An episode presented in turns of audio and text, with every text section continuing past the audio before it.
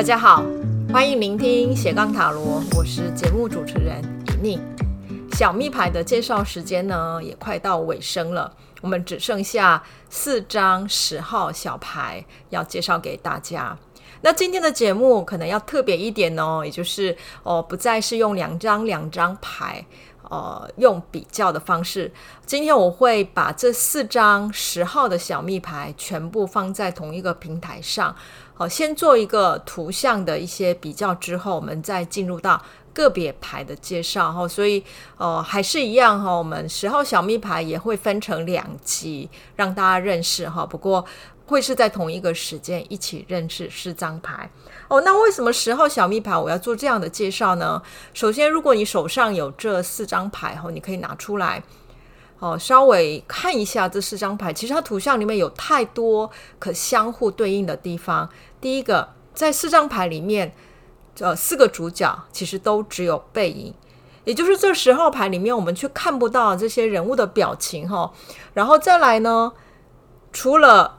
背石牌之外，其他3张牌的人物呢都没有看向前方。前方当然它可以指的是一种未来性，可是因为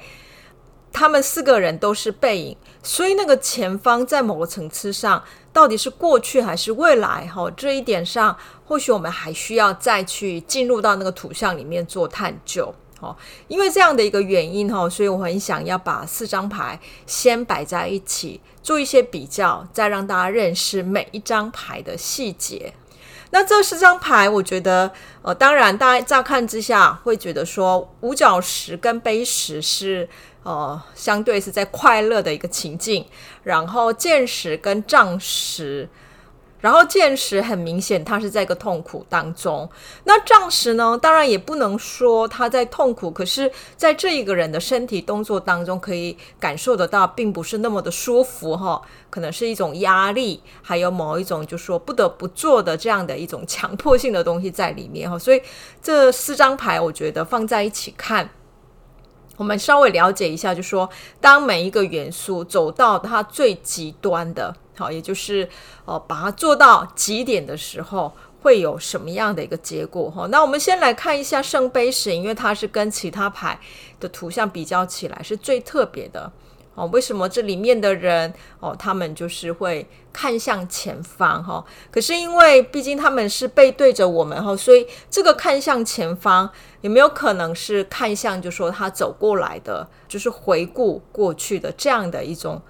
情境呢？因为大家也知道说杯子本身它所强调的是一个情感，那情感本身其实它所强调的是流动跟连结，所以杯石里面前方也有溪流，所以这样来看的话，我觉得杯石牌如果是谈是回顾过去所走过来的路，而我们所累积的点点滴滴，在这里面我跟身边的人还有家人所互动出来的这些回忆，才让我们感受到现在的幸福。这个是我对圣杯石的时候我所看到的一个地方。那相对为什么其他牌都没有看向前方，那我觉得当然以剑石跟杖石来讲，这个看不到前方也当有一些比较不一样的一种理解，因为剑石它是已经整个脸都埋在地底下，而且它已经抬不起来了，就是整个脖子上也都是一把剑，所以剑石牌里面看不到前方是因为已经没有前方可言了，可以这么说，就是说因为对一个死在这个沙滩上的人来讲已经没有下一步，所以见识的看不到前方是因为在这一刻所有的情境都已经到了底端，不可能再有下一步。那杖石就比较不一样，因为他的身体明显是往前走的，可是他的眼睛却是被捂起来，就是被盖住了。那如果这样的话，虽然它也是走向前方，那个未来性是明确的，可是却是看不清楚的，却不知道自己走向哪里，所以这样的一个处境跟剑石又不太一样。那五角石呢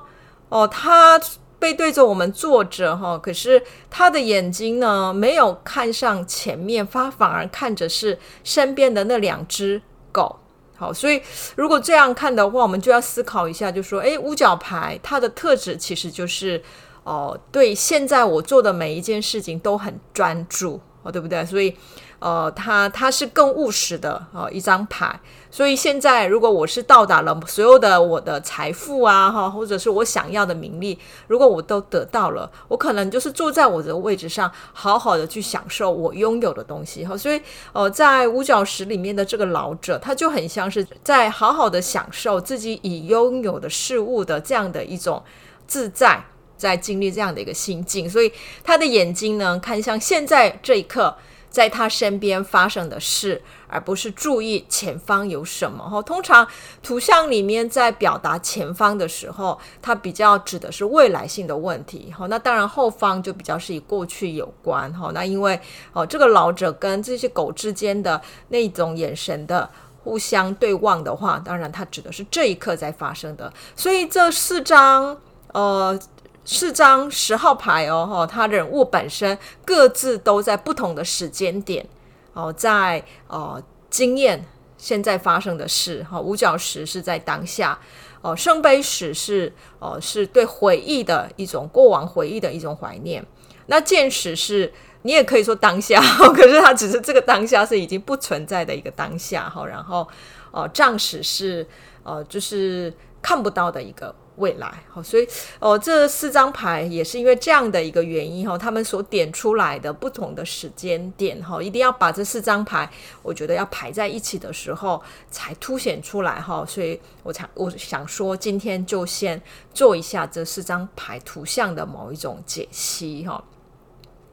好，那现在呢，我们就来一张一张的去理解一下那个别的牌的意思会如何哈。那其中其实这一组牌里面，我觉得图像最复杂的当然就是五角石哈。那这一张牌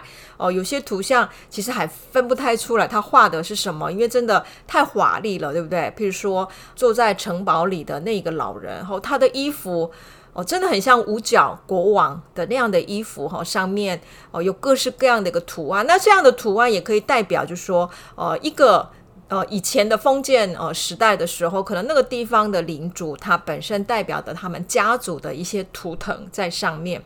然后城堡上也是不是只是灰色的墙面而已，挂满了可能是挂毯也好，是他们这一个区域的一些象征的代表也好，就是有各个图像在上面。那除了这个之外，当然城堡的那个拱门拱形门的另外一方也是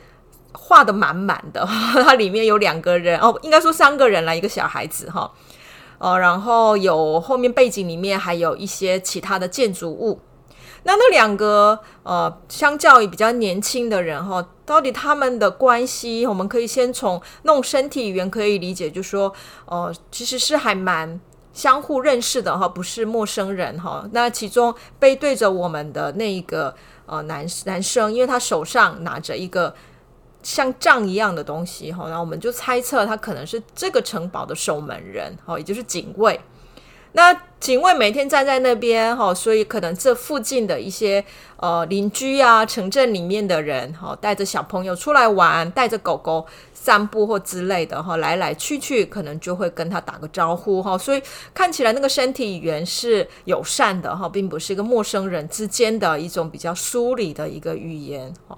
然后那图像里面那个是年轻的妈妈带着小孩出来。那到底那个小孩跟老人中间出现的那两只狗是这个小朋友就说这个年轻妈妈家里的狗还是老人的狗呢？在这一点上其实我发现有很多不同的一些回应就有些人说这是年轻妈妈的狗，也有人说这是老人的狗。那如果我去想象一下，就是说封建时期的时候的人的生活，当然我觉得把狗视为是老人的狗可能会比较合理。那原因是当然养狗这件事情在封建时期它属于是贵族或有钱人他们的一种休闲娱乐因为你要去照顾狗，还有就是因为这两只狗看起来就是名贵的嘛不是那种流浪狗所以它是需要一点时间跟金钱的部分。然后还有就是在一个城堡里面养狗视为是一种贵族阶级他们可能会去打猎哦，就会或者是会有一些就是他们的休闲娱乐上，可能狗的存在代表了一种身份，哦，所以是有领主养的狗这一点事情上，我觉得是比较以当时的时代来看比较合理的。那有没有可能会是这个年轻的太太的呢？当然我也觉得不是说完全不可能，因为这个年轻的太太从衣着上看起来应该也不是说是佃农啊或者是平民阶级，可能是中产阶级，家里是经商的，就是可能有在做贸易等等，所以有一个休闲时间带着小孩出来，可能是出来遛狗哦，对不对，让狗走一走也有可能。因为以前在中产阶级兴起的时候，他们为了要让自己的身份可以快速跟贵族们有一些连结，所以会学习贵族们的一些生活方式。那其中一项可能就是要有贵族有的一些东西，不只是服装啊生活的风格方面的学习之外，当然家里有一些养狗啦，当然是要名贵的狗的这种方式也会成为是中产阶级的人比较容易会做的。所以我觉得这两者当然都有可能，只是我们在去理解这个图像的一个意义的时候，当然要看就是说你个人是比较倾向于想要用哪一种方式解释。那我现在在看这个图的时候呢，我是比较倾向就是把狗视为是这个老人的狗来去解释它，因为最主要是这两只狗在老人面前也是很温驯的，好像就是已经被驯服了，对不对，老人手一伸开，那两只狗就坐下来了。可是有趣的是另外一只狗的尾巴被另外一个小孩子在抚摸，我觉得这一点是好玩的。也就是这个老人他在整个图像里面他是在一个他是一个角落，按道理来讲他跟图像里面其他的人物之间本来是没有互动的，可是因为这两只狗相对它就会跟这个城堡外的人有了一个连接。可是为什么在画这个图的时候不是让老人直接跟那个小孩子互动，而是中间是借由这一只狗来进行了跟这个小孩的互动的话，我觉得当然这一点也可以进行很多的一种诠释，就所谓的解释。因为毕竟我觉得这个图像的真实的意义是什么，在于就是说我们现在观看的人注意到了哪一些细节。那我个人的想法是因为五角石里面他画的这一个老人的身份，他可能是一个领主。那通常一个领主在所有人的某一种观看的角度上，他就是高高在上的，甚至他的身份跟其他人不一样，所以通常他不可能跟其他人是比较有亲近的一个接触的方式。所以就算他很喜欢人，他如果就算是一个领主很亲民，可是他常常因为前面还有警卫守着嘛，可能没有办法直接去接触他城镇里面的人，都需要借由某一种媒介，就是中间需要有一个桥梁可以帮助他去跟他人形成连接。那这或许也是五角石这一张整个牌里面想要强调的一个故事。也就是说如果这个图像本身要传达的是我现在正在享受我的成就，享受我所累积的一种财富也好，或者名利或者是工作上累积的经验带给我的一种好像这个世界是我的一样，顺手就可以被我管理好，去掌控好的这样的一种乐趣的话，可是这样的一种快乐或者是成就感，或许也只有就说是我自己能够去享受，它并不是可以真的分享给他人的一种成就。那当然分享的方法也只能是间接的，就是成为一个某一种典范，他人看到的时候会羡慕你，会仰望你，觉得说啊，人生过程这样真的好棒哦，退休的时候已经准备了好几千万在身边，然后不需要烦恼就是说哎呀我活太久了，我的医疗费要怎么办，这些情形的一种让我们羡慕的对象，只能能是这样，可是我们就远望这个人的成功，可是这个人却也很难就跟身边的人真正产生很深的连结。所以五角石的一种成功的情境，当然我觉得就是很多人会喜欢的，连我自己都希望说当我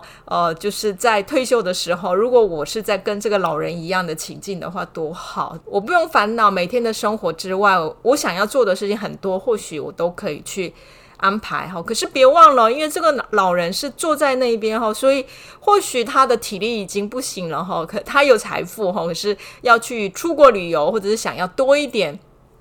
体力上的享受，可能未必是他能做得到的。所以从这一点上，五角石比较强调的是，我在现在的我的位置上，我可以享受我的成就，我的财富，我的名利，就是我的一种就是说已拥有的某一种被我拥有跟管理的这样的事物的快乐。可是它只能是在现有的位置，只要我移动，我离开，这些东西有可能就已经不是我的，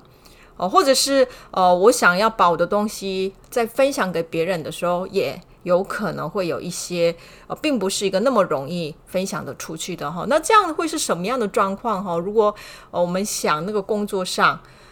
如果你在同一份工作上已经做了10几20年，在整个公司里面你已经是被他人认同说，哎，你就是在这里面经验最足够，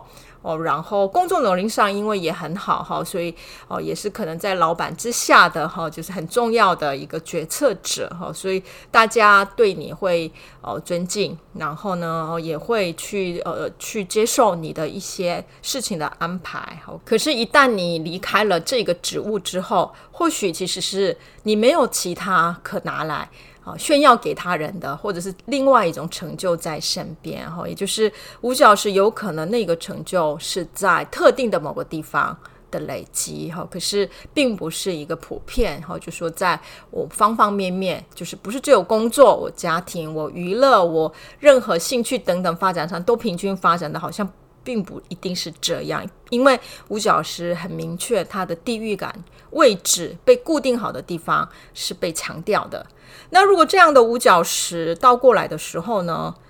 当然我原来坐的那个位置就没有那么的稳当，或者是城堡可能也不是我的城堡，是别人的，所以它有可能成为我很羡慕跟仰望他人有的东西，也很希望自己拥有，所以不断的让自己做白日梦，想要得到那些东西，或者是想象着自己